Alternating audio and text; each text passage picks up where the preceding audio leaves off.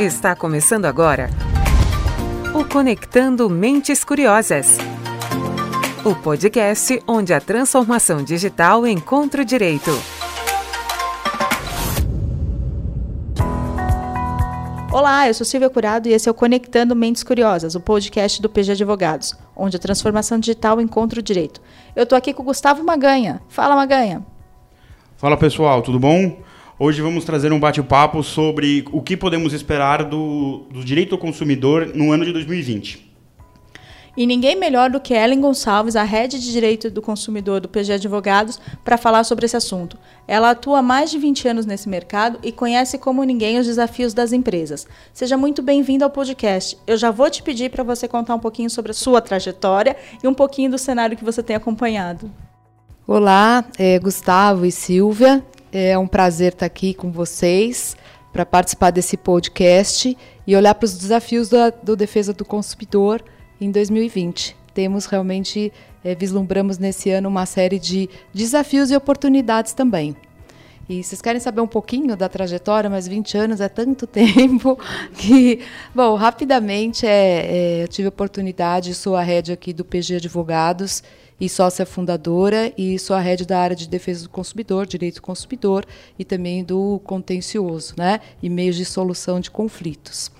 E a gente teve a oportunidade de trabalhar é, com defesa do consumidor é, nesses 23 anos. O código vai completar 30 anos agora, né, nesse ano, que para nós vai ser um, um, grande marco, né, em setembro.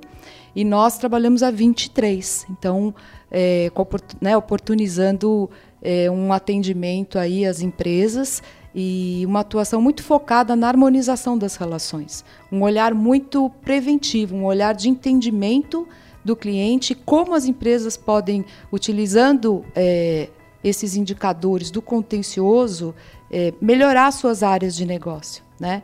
É, e prevenir problemas. Então a gente teve a oportunidade de há 23 anos é, atuar nessa, nessa área e junto a diversos segmentos é, econômicos, né? É, junto às empresas e também, por que não dizer, junto ao sistema de defesa do consumidor, porque na medida em que a gente é parceiro e harmoniza, né, a gente atua é, como, vamos dizer assim, é um porta-voz das empresas, né? mas junto a essas, levando os desafios das empresas também. E a gente pode é, é, col né, colocar que as empresas evoluíram bastante né, no seu pós-venda em todos esses anos. E também para nos ajudar nesse bate-papo, nós trouxemos aqui Gabriela Gomes, gestora aqui do PG Advogados, que veio trazer suas experiências e expectativas para esse ano voltado para a relação de consumo. Seja bem-vindo, Gabriela. Oi, gente. Oi, Gustavo. Oi, Silvia. É um prazer é, falar com vocês, participar desse podcast, principalmente lá da doutora Ellen, que é um grande nome aí para gente em direito do consumidor. Um dos assuntos que a gente já tem visto as pessoas comentando bastante é sobre a realidade aumentada. Realidade aumentada é uma tecnologia utilizada para unir o mundo real com o virtual. É a inserção de objetos virtuais no ambiente físico, mostrada ao usuário em tempo real com o apoio de algum dispositivo tecnológico, usando a interface do ambiente real, adaptada para visualizar e manipular os objetos reais e virtuais. Um dos princípios que o CDC traz é o acesso à informação e a gente vê que a realidade aumentada ela pode trazer uma experiência maior para o consumidor sobre a, as informações dos produtos e até para a questão de, de experiência. Como que vocês analisam essas iniciativas e como isso pode melhorar a relação com as empresas? É, Gustavo, é, a realidade aumentada, eu acho que todas as possibilidades que a tecnologia né, é, nos traz, né, é, ela ela é uma grande aliada ao princípio do, do direito à informação. Então, o princípio de informação, eu costumo dizer que para o CDC ele é, é a base né, principiológica de toda a defesa do consumidor. E quando as pessoas perguntam, pela experiência que a gente verifica um problema, né, quando você tem uma reclamação de um cliente, você vai buscar a causa raiz, como nós falamos, e no mais das vezes você tem uma questão de informação ou ausência, ou é incompleta, ou obscura, enfim, tem um, ali uma melhoria a ser feita na informação. Ela evita Né? Ela é carro-chefe aí dos princípios do CDC. Então, a realidade aumentada permite que esse princípio da informação ele seja complementado, ele seja fortalecido. Ainda mais quando a gente fala em consumidor conectado. Ao longo desses né, 30 anos do CDC, você percebe a nossa sociedade o quanto hoje o consumidor precisa de informação, é dinâmico, precisa de diversos canais, não Sim. tem tempo, muitas vezes, um segmento que é clássico, a questão, por exemplo, dos veículos, nunca se imaginou fazer uma compra de um veículo né? sem ir até a loja fazer um test drive, só com a realidade, né? Só com a realidade aumentada. Então, quer Eu dizer, ela realmente é... permite, né, Gabriela? Acho que é um ponto importante de pensar a tecnologia também e o consumidor conectado. Né? Isso é verdade. E permitir a experiência, não só a informação, mas sentir a experiência do produto fora da loja. Né? Poder comprar um carro ou qualquer outro acessório a gente há pouco estava falando sobre a aquisição de um vinho, entender como aquele vinho foi feito. Eu acho que é essa realidade aumentada realmente veio aí para acrescentar ao consumidor a experiência. E falando um pouquinho da experiência do usuário, a gente vê o crescimento do omnichannel, principalmente entre varejistas, que é para facilitar essa experiência do consumidor na hora de escolher pelo site, principalmente, podendo ir comprar no site, retirar na loja, dando comodidade na rotina do dia a dia. Vocês concordam com esse formato? Como é que vocês veem essa questão desse, desse novo modelo de canal? É uma estratégia que consiste na integração da operação de vendas de uma loja para melhorar a experiência de compra do consumidor, independentemente do meio, físico ou virtual, e dos canais, e-commerce, aplicativo, loja física, televendas, etc., que ele usar. Olha, é, Silvia, assim, é um avanço enorme, né? Eu acho que para o consumidor, porque a gente está falando aqui de atendimento ao cliente, né? De você viabilizar o atendimento às diversas necessidades, o conforto do consumidor.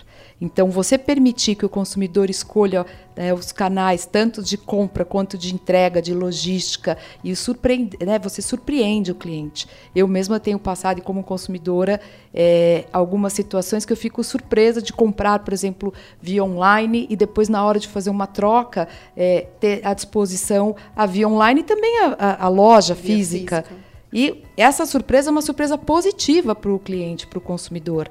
E ela leva à fidelização. Então, acho que as empresas têm cumprido muito bem esse papel em fornecer diversos canais canais de venda e canais de solução e canais como eu falei, dessa experiência do cliente. Né? Então, isso quem vai resolver é o cliente, é o consumidor que dita o mercado, produtos e serviços. E as empresas que ouvem os consumidores são as empresas que se estabelecem e fidelizam seus clientes. Né? É, as empresas hoje, com a Omnichannel, elas tentam é, se adequar à vida do consumidor e não ao contrário. Então, se ele não tem tempo de passar a fazer uma compra, ele faz a compra online e retira dentro da, é, no, no estabelecimento da loja. Então, acho que isso veio para otimizar o tempo do consumidor que não tem mais não consegue mais ir na loja física, é, passar horas para comprar, enfim. Eu acho que veio também para agregar a, a experiência do consumidor. Perfeito. E uma outra grande tendência na relação de consumo é a questão da posse. Essa nova geração ela já, já, tá, ela já chega com uma preocupação maior em ser do que ter. E a economia compartilhada ela traz bastante disso né? Seja sobre um carro, seja sobre uma roupa, um acessório ou qualquer outra, outra coisa. Como vocês enxergam não só a relação de consumo como um todo, mas se o mercado está preparado, se o Brasil como como população está preparada e como isso pode alterar a relação de consumo? É, economia é uma, uma tendência, uma tendência global. Hoje a gente já não fala mais, quando a gente coloca né, todas essas inovações, toda a tecnologia aplicada, todas as viabilidades. A gente fala em tendência mesmo global e eu acho que não tem como voltar, né? Já olhando para frente e a gente tem aí exemplos em vários segmentos que, é, aos poucos, eles tendem a crescer e a ser uma realidade. A gente tem, e depende também, está falando aqui de gerações, né? gerações nativas que já nascem eh, com essa questão, como você falou, de posse. Né? O ter já não é o mais importante. A gente verifica isso em iniciativas como o Easy Carpool, a parte toda de né, as caronas, a parte de economia compartilhada, inclusive ligada muito à mobilidade urbana. Né? quando a gente estava falando aqui dos scooters, dos patinetes, das bicicletas, é, isso, é, a cooperação, isso faz parte da evolução da sociedade também. Então, a relação de consumo ela é muito dinâmica. E acho que a grande beleza também aqui é que o CDC consegue, ao meu ver, responder a essas questões. Por mais que se queiram e tenham projetos para alterar, o, o é, na verdade, alguns aspectos, por ser principiológico, o CDC consegue é, ser utilizado em todas essas relações, mesmo no, no né, via aplicativos, na questão digital. Que a gente, o CDC foi concebido em um ambiente físico. Né? Quando a gente falou agora há pouco da Omnichannel, não né, comércio eletrônico, basicamente não existia. Uhum. Nós estávamos falando, e a gente está falando de um país dimensões continentais, onde, apesar de todas essas questões do comércio eletrônico, do aumento do, do comércio online, a gente ainda tem o porta a porta. Nós ainda temos né, é, interiores aí de estados que não são, não conseguem ser atendidos por logística, logisticamente falando. Né? Então, enfim, é, eu acho que é uma realidade, a relação de consumo evolui, essas tendências e a economia compartilhada, aliás, traz aqui uma questão que a gente poderia passar aqui falando só disso, que é uma sustentabilidade. Ela passa por uma questão, é, a relação de consumo tem que ser olhada com essa visão de sustentabilidade. Né? O consumo, de maneira geral, o consumo sustentável, o legado. Né? O meio ambiente. Olha o que, que a gente puxa. A gente pega a relação de consumo, pega todas. Por que não compartilhar? Falar em reutilização. Né? É uma discussão mundial hoje, especialmente a Europa tem discutido muito a questão do reuso. Ah, aqui no Brasil, quando a gente fala ah, relação de consumo, é, economia compartilhada, reutilização, política nacional de resíduos sólidos, como é que a gente vai atender a questão ambiental se a gente pensar num consumo também desenfreado e, e que não tem essa, essa sustentabilidade? Será que a, a, o meio ambiente está preparado? Será que nós vamos ter uma sociedade, nossos filhos e netos vão ter uma sociedade realmente, é, né, um ambiente propício? Os recursos, a escassez dos recursos? É muito ampla a questão, mas a economia compartilhada é, é, é uma luz aí que precisa é, ser vista. A gente precisa olhar com, com carinho para isso. Não estou falando só da roupa alugada, né? da carona que você dá, mas essa consciência social é uma consciência social que eu acho que a humanidade vai ter que ter. Eu acho que um, ponto interessante também que a gente não pode perder, o CDC tem 30 anos, né? Lá atrás, quando a gente pensou no CDC, quando pensou em escrever um CDC para proteção dos consumidores mesmo, não se pensava em omnichannel, não se pensava em uma economia compartilhada, né? E acho que hoje a gente acaba, o, o judiciário está preparado, obviamente, mas ele ainda julga muito caso a caso do que está acontecendo. É, um dos exemplos mesmo é o direito de arrependimento. A gente ainda pensa na compra online ou na porta a porta, devolveu. Será que é só isso? Será que o, essa economia compartilhada não é muito mais do que isso? É, compartilhar um carro. Se der um problema no carro, a quem recorrer? Quem recorre? Eu acho que são alguns questionamentos aí dessa nova era que a gente precisa parar para pensar. Eu acho que muita coisa mudou né, nesses 30 anos. É uma evolução do consumo como Isso, um todo, né? Exatamente. É, as pessoas consomem de maneira diferente. Consomem até mais, né? E de forma diferente. Sim. Né? Porque não, você não precisa ter um carro, você pode usar o carro sem ter o carro.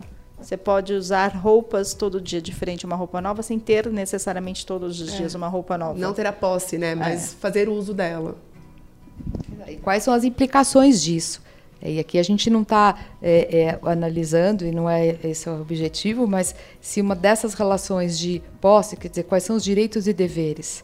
Mas você percebe que mesmo o consumo evoluindo e as formas, os produtos e serviços e o meio digital e tudo isso, o código vem e fala, olha, é informação. Sim. Então, é, é informação. informação. Então, a informação é a loja física que tem que dar, é o site que deve colocar. Se, é o, se o produto não é. O que, que fala? Informe. É? Quais são as regras do jogo? Quais são as regras do jogo? É transparência, é ética. Então, dizer, evolui-se na, né, na forma, agora os valores da base, os princípios. Não podem mudar. Não mudam. É transparência, é boa fé, né? é ética. E aqui, já puxando, aí você pega, ah, mas agora tem a Lei Geral de Proteção de Dados que vai entrar em vigor aqui em agosto. Os princípios são convergentes com o do Código de Defesa do Consumidor. É boa fé, é transparência. O que é consentimento? Me uhum. fala o que eu estou fazendo. Me fala para que, que eu estou dando esses dados. Qual é a finalidade? O que você que vai que é fazer é isso, com se eles? não é informação? Né? Exatamente. Então, assim, é, é, é, é, interessante, porque é um movimento de muita evolução tecnológica de instrumentos e tudo, mas os valores que instruem essa relação são valores é, é, ali do Código de Defesa que do Consumidor. Aliás, ali, puxa, a Constituição, são valores é, né, de ética. Né? Ética é um assunto é, o né? que mudou acho que é a sensação do consumidor. Ele não precisa mais ter posse daquilo, né? Ele não precisa mais. Mas tem sim o direito à informação, o que vocês estão fazendo com meus dados, para onde que vocês estão enviando. Acho que isso que mudou. É, já que a gente entrou no assunto legislação, vou puxar um pouquinho sobre a questão do PROCON. É, existe um esforço por parte deles para melhorar a relação com as empresas. Como é que vocês veem todo esse cenário? O, Procon veio no começo, junto, no começo do CDC, muito com aquela coisa da punição. Hoje já existe um diálogo estabelecido, a doutora acompanhou toda essa história, queria que falasse um pouquinho desse cenário, de como esse diálogo melhorou, como é que foi a evolução dessas relações entre empresas e, com, e o próprio poder é, Procon ou Senacom, enfim, como é que foi? E acho que não só o Procon, mas também as demais agências reguladoras, o CAD, Senacom e a nossa futura ANPD, que até o presente momento da gravação desse podcast ainda não foi constituída. constituída. É, esse é um, o histórico, a gente, como eu falei no início, né, 23 anos aí de atuação, pelo menos do, do PG Advogados, né, é, junto à área de defesa do consumidor, direito do consumidor. No início, o que nós vimos era um desconhecimento realmente até da própria Código de Defesa do Consumidor em nível nacional. Você continuava a ver decisões, inclusive, vindo com base no Código Civil, uhum. o CDC já em vigor. Então, é, houve um amadurecimento né, de todo o sistema. E aí, quando a gente fala em sistema, tanto da consciência do consumidor que se empoderou, porque o CDC é extremamente avançado, continua avançado em termos globais, né, mundiais mesmo, uma legislação realmente que no início também trouxe para o fornecedor uma série de é, preocupações de ajuste, o que é natural, de preocupação também com relação à parte, como você falou, de autuação, que também é bastante rigorosa, e todo um amadurecimento. Eu costumo dizer que a legislação, toda legislação nova, ela leva um tempo para amadurecer. Né? Aqui no Brasil a gente fala pegou, não pegou. Né? Não sei de onde vem essa expressão realmente, mas pegou. Nos anos 50, popularizou-se a expressão vamos ver se a lei pega, uma forma de sempre contestar as exigências criadas por iniciativa de parlamentares. Pegou e, e se nós ficarmos falando aqui, cada um aqui é consumidor, todo mundo é consumidor, as empresas têm pessoas, pessoas são consumidoras, né? Eu acho que essa harmonização, esse diálogo, Silvia, ele hoje é muito mais é, evoluído. Nós partimos realmente de um princípio onde parecia que havia o mocinho e o bandido, né? Para perceber que os objetivos são os mesmos, os consumidores, eles são o centro. Como eu disse, quer dizer, de um início no mercado, é, quem ditava produto e serviço eram as empresas. Né? Hoje, quem dita o produto, na verdade, as empresas que perseguem, conhecem seus clientes e bem os atendem é que sabem e que se estabelecem porque ela está, como diz, antenada com as necessidades. Ela vai para o Omnichannel porque eu estou ali para encantar o meu cliente. O mercado é competitivo. E o meu cliente precisa Ele disso. precisa. Como que eu vou manter minha base de clientes num mercado competitivo? Como eu vou fidelizá-lo? Né? Então, é, eu acho que foi uma grande evolução de todo o sistema, consumidores, fornecedores, os órgãos de defesa, órgãos que não se posicionavam como órgãos de defesa, né? Depois perceberam que eram órgãos de defesa, sim, tinham uma resistência. Setores que chegaram a discutir que não eram setores que, que eram fornecedores, não haviam relação de consumo. Né? Chegaram para a justiça. Hoje são né, os bancos, estou falando aqui, todo mundo sabe dos bancos, e os bancos né, evoluíram, dialogaram e têm feito enormes melhorias. É, participamos também e vimos sair de um órgão como o Departamento de Defesa do Consumidor, o DPDC em Brasília, Partimos de um cenário que não existia uma política nacional, não existia um SINDEC, não existia dados. Hoje a gente tem uma Secretaria de Estado de Governo. É política de Estado a defesa do consumidor. É? Há um empoderamento imenso, há uma concatenação, uma coordenação conjugada de Ministério Público, PROCON, juizados especiais, né? associações civis. Você vai falar, ah, está perfeito? Não, mas melhorou muito. São 30 anos que eu acho que tem que muito a comemorar. Né?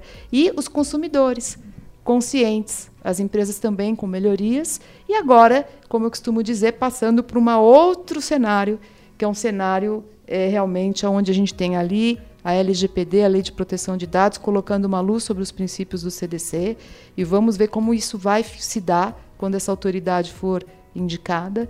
Mas o fato é que nós temos aí, me parece, é, questões atinentes à NPD, de proteção de dados, competência exclusiva deles, a questão própria da autuação, as políticas, a educação né, desse, dessa nova lei da LGPD. E você tem, por outro sistema de defesa do consumidor, aí, a Senacom, os órgãos, os PROCONs, que até que ponto eles não estão aptos para também receber os reclamos dos consumidores no que tange à privacidade. Privacidade é, é direito constitucional. O CDC tem um capítulo específico de dados, onde há uma série de ali, obrigações que, se não atendidas, geram, inclusive, aspectos penais.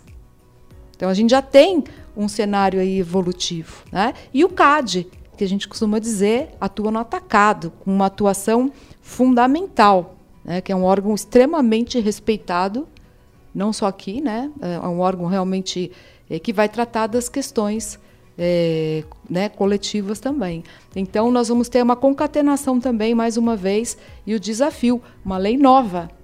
E só para finalizar, é, um aspecto que nos é muito caro e que acho que esse é o grande mote que deveria ser também para a LGPD, é a questão da educação, da conscientização. Né? Não se coloca uma lei em vigor sem a gente ter uma conscientização e não se passa a autuar de maneira insistente, porque não é esse o objetivo. O objetivo é o amadurecimento e a melhoria da sociedade, das relações. E né? essa educação da lei demora um tempo, né, doutora? Para pegar. Sim, educação para o consumo, por exemplo, quantos? acontecer. Temos um campo imenso ainda de educação para o consumo. Muito se evolui no diálogo empresas e órgãos, é, é, capacitação também dos agentes, política nacional, que não existe, existe, sistema, que é o SINDEC informatizado, ponto, é, consumidor.gov. Consumidor.gov veio depois de. Gente, o consumidor.gov não tem isso. Eu acho que tem o quê? Cinco anos, se não me engano? Se a gente for analisar. O código tem 30. A plataforma consumidor.gov foi lançada oficialmente em 27 de junho de 2014. Então, é, é, nós temos aí educação para o consumo desde a escola, é cidadania. Né? Então, esse, e aí quando a gente vai para a LGPD, o quanto a gente preparou essa sociedade? O quanto o consumidor sabe, tá, o que eu estou fazendo com os meus dados? Como é que nós vamos tratar? Isso é questão de Estado. São o setor privado? O setor privado tem que fazer esse trabalho e já faz em complemento, mas não pode a gente esquecer é, da necessidade da política pública. Né? Que isso é muito importante. Então, é, não sei, acho que dá para ter uma, uma ideia. Agora, muito foi feito, acho que evolução hoje, as tutelas coletivas, no início não, não tinha atuação basicamente em ações coletivas, né? Com o decorrer da lei, o Ministério Público, a gente tem também muitas questões coletivas, preventivas, acordos, melhorias, né?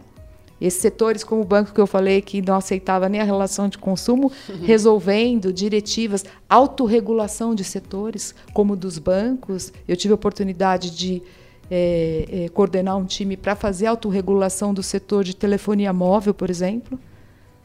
Agora, hoje, analisando, o setor de telefonia móvel é, teve uma melhoria imensa em todos os indicadores. Houve um amadurecimento. Essa é a questão. Isso leva tempo e trabalho e dedicação dentro dessa boa-fé e do princípio maior, que eu acho que é a educação e a harmonização. Voltando um pouco para a questão da tecnologia, a gente vê que os assistentes pessoais eles vêm ganhando mercado e vêm crescendo na, na casa da população. Como vocês enxergam o consumidor tratando com essa nova, essa nova dinâmica das empresas e essa nova dinâmica dos assistentes pessoais? Na verdade, os assistentes pessoais, e aí acho que é uma questão de gerações mesmo, até com a minha experiência, eu, eu vejo um campo imenso é, de, de adequa, não adequação, mas de utilização.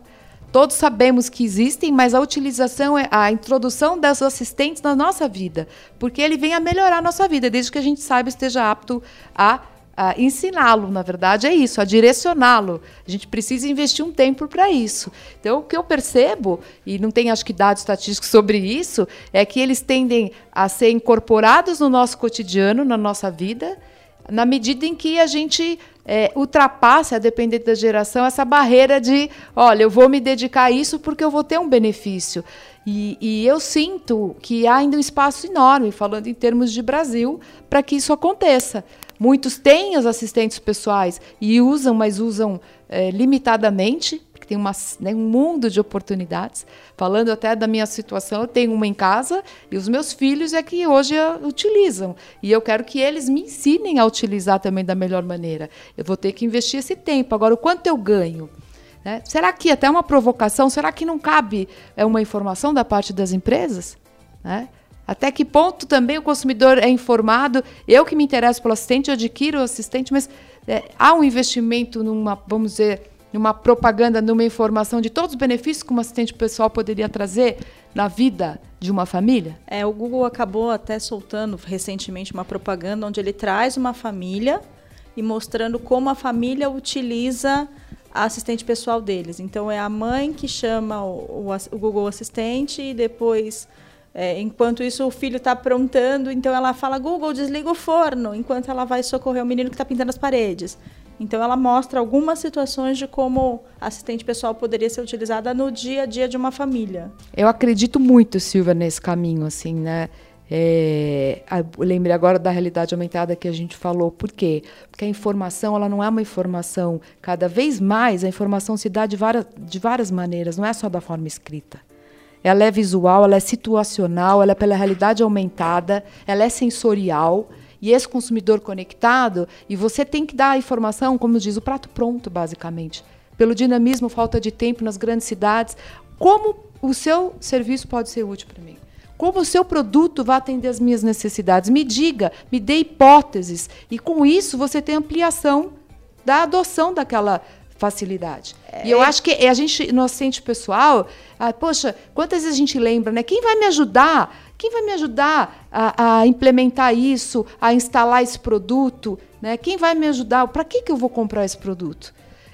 A gente puxa aqui uma questão que é a compra consciente. A gente não falou de sustentabilidade? Tem pesquisas que mostram, lembra, não sei, no Dia do Consumidor a gente falou isso, é, que o consumidor está bastante atento às necessidades né, dele, como ele pode usar na questão da sustentabilidade. A gente falou de sustentabilidade, por que, que a gente falou de tanto em orgânicos? Né? Por que a gente fala agora há pouco economia compartilhada? Ele está preocupado que o consumo dele, com o impacto que vai dar na sociedade. Tudo bem, e olha, preço é importante, mas não é o mais importante. Se eu tiver que gastar um pouco mais, mas eu ficar claro para mim o benefício que eu vou trazer para a sociedade ou para minha família, eu vou investir nisso. É, é, muito interessante. Então, os assistentes pessoais, eles podem, é, inclusive agora, assistente pessoal para compra de supermercado. Não falam muito disso? Eu estou comprando um produto, cadê a informação? O quanto esse produto está compatível com a situação da minha família de saúde ou não? Que benefício ele vai me trazer? É, antigamente o consumidor não estava preocupado com isso, né? Ele estava preocupado em comprar e o quanto será benéfico para ele. Hoje o consumidor 4.0 ele se preocupa como que a empresa fez para criar esse produto. É, ela é sustentável? Esse produto que eu estou comprando é orgânico? Eu acho que a, a cabeça do consumidor ela mudou, né? É, e as, as novas gerações, com todo esse cenário do consumidor conectado. E olha, gente, o tamanho, é, eu acho que, como todo desafio, é seguido de oportunidade. É um desafio enorme e não é só para as empresas, é um desafio para a sociedade, mas é uma excelente oportunidade.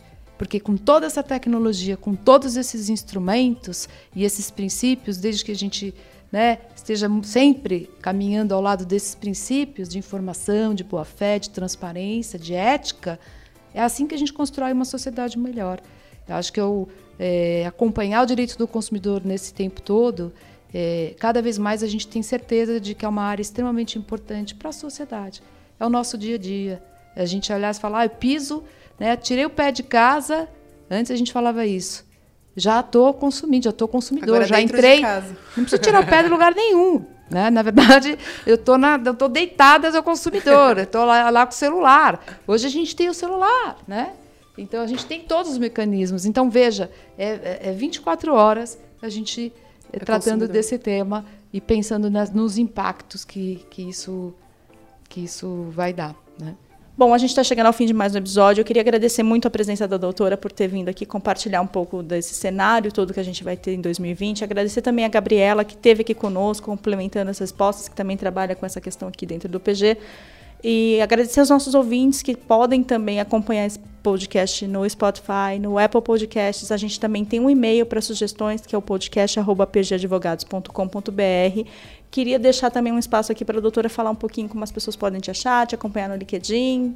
Bom, obrigada Silvia, Gustavo, Gabriela e pelo nosso bate-papo. Acho que são temas tão interessantes que a gente poderia ficar aqui, né, semanas conversando. Espero que a gente possa fazer outros de assuntos também e, e via e-mail também seria legal. É, que todos que acompanham esses podcasts pudessem até mandar pelas redes e pelo, pelo e-mail sugestões se tem algum tema mais específico que eles gostariam de conversar, porque veja que a gente tratou aqui de diversos pontos, né? Então, e defesa do consumidor toca cada um. A gente tem segmentos, podia estar falando de educação, saúde, enfim, é, e também né, segmentar. Então, eu só quero agradecer. Eu acho que depois vocês têm todos os canais aí para acompanhar o PG Advogados. Dizer que é muito bacana aí o podcast, porque ele faz a gente refletir, né? Todas as informações e experiências que a gente tem passado aí nas relações de consumo. Obrigada, Gustavo, Silvia, doutora Ellen. É sempre um prazer ouvir a senhora falando, é sempre uma aula, todo bate-papo vira uma aula de código de defesa do consumidor. E isso é muito bacana aqui dentro do escritório, que a gente tem essa, essa possibilidade de sempre poder tomar um café e discutir um pouco sobre o código, que está sempre tão atual. Né? A gente fala em 30 anos, mas ele é, ele é tão atual e a gente vive isso todos os dias aqui no escritório. Obrigada, gente, pela oportunidade. Bom, então estamos encerrando mais um episódio. Semana que vem estamos de volta e até lá. Até!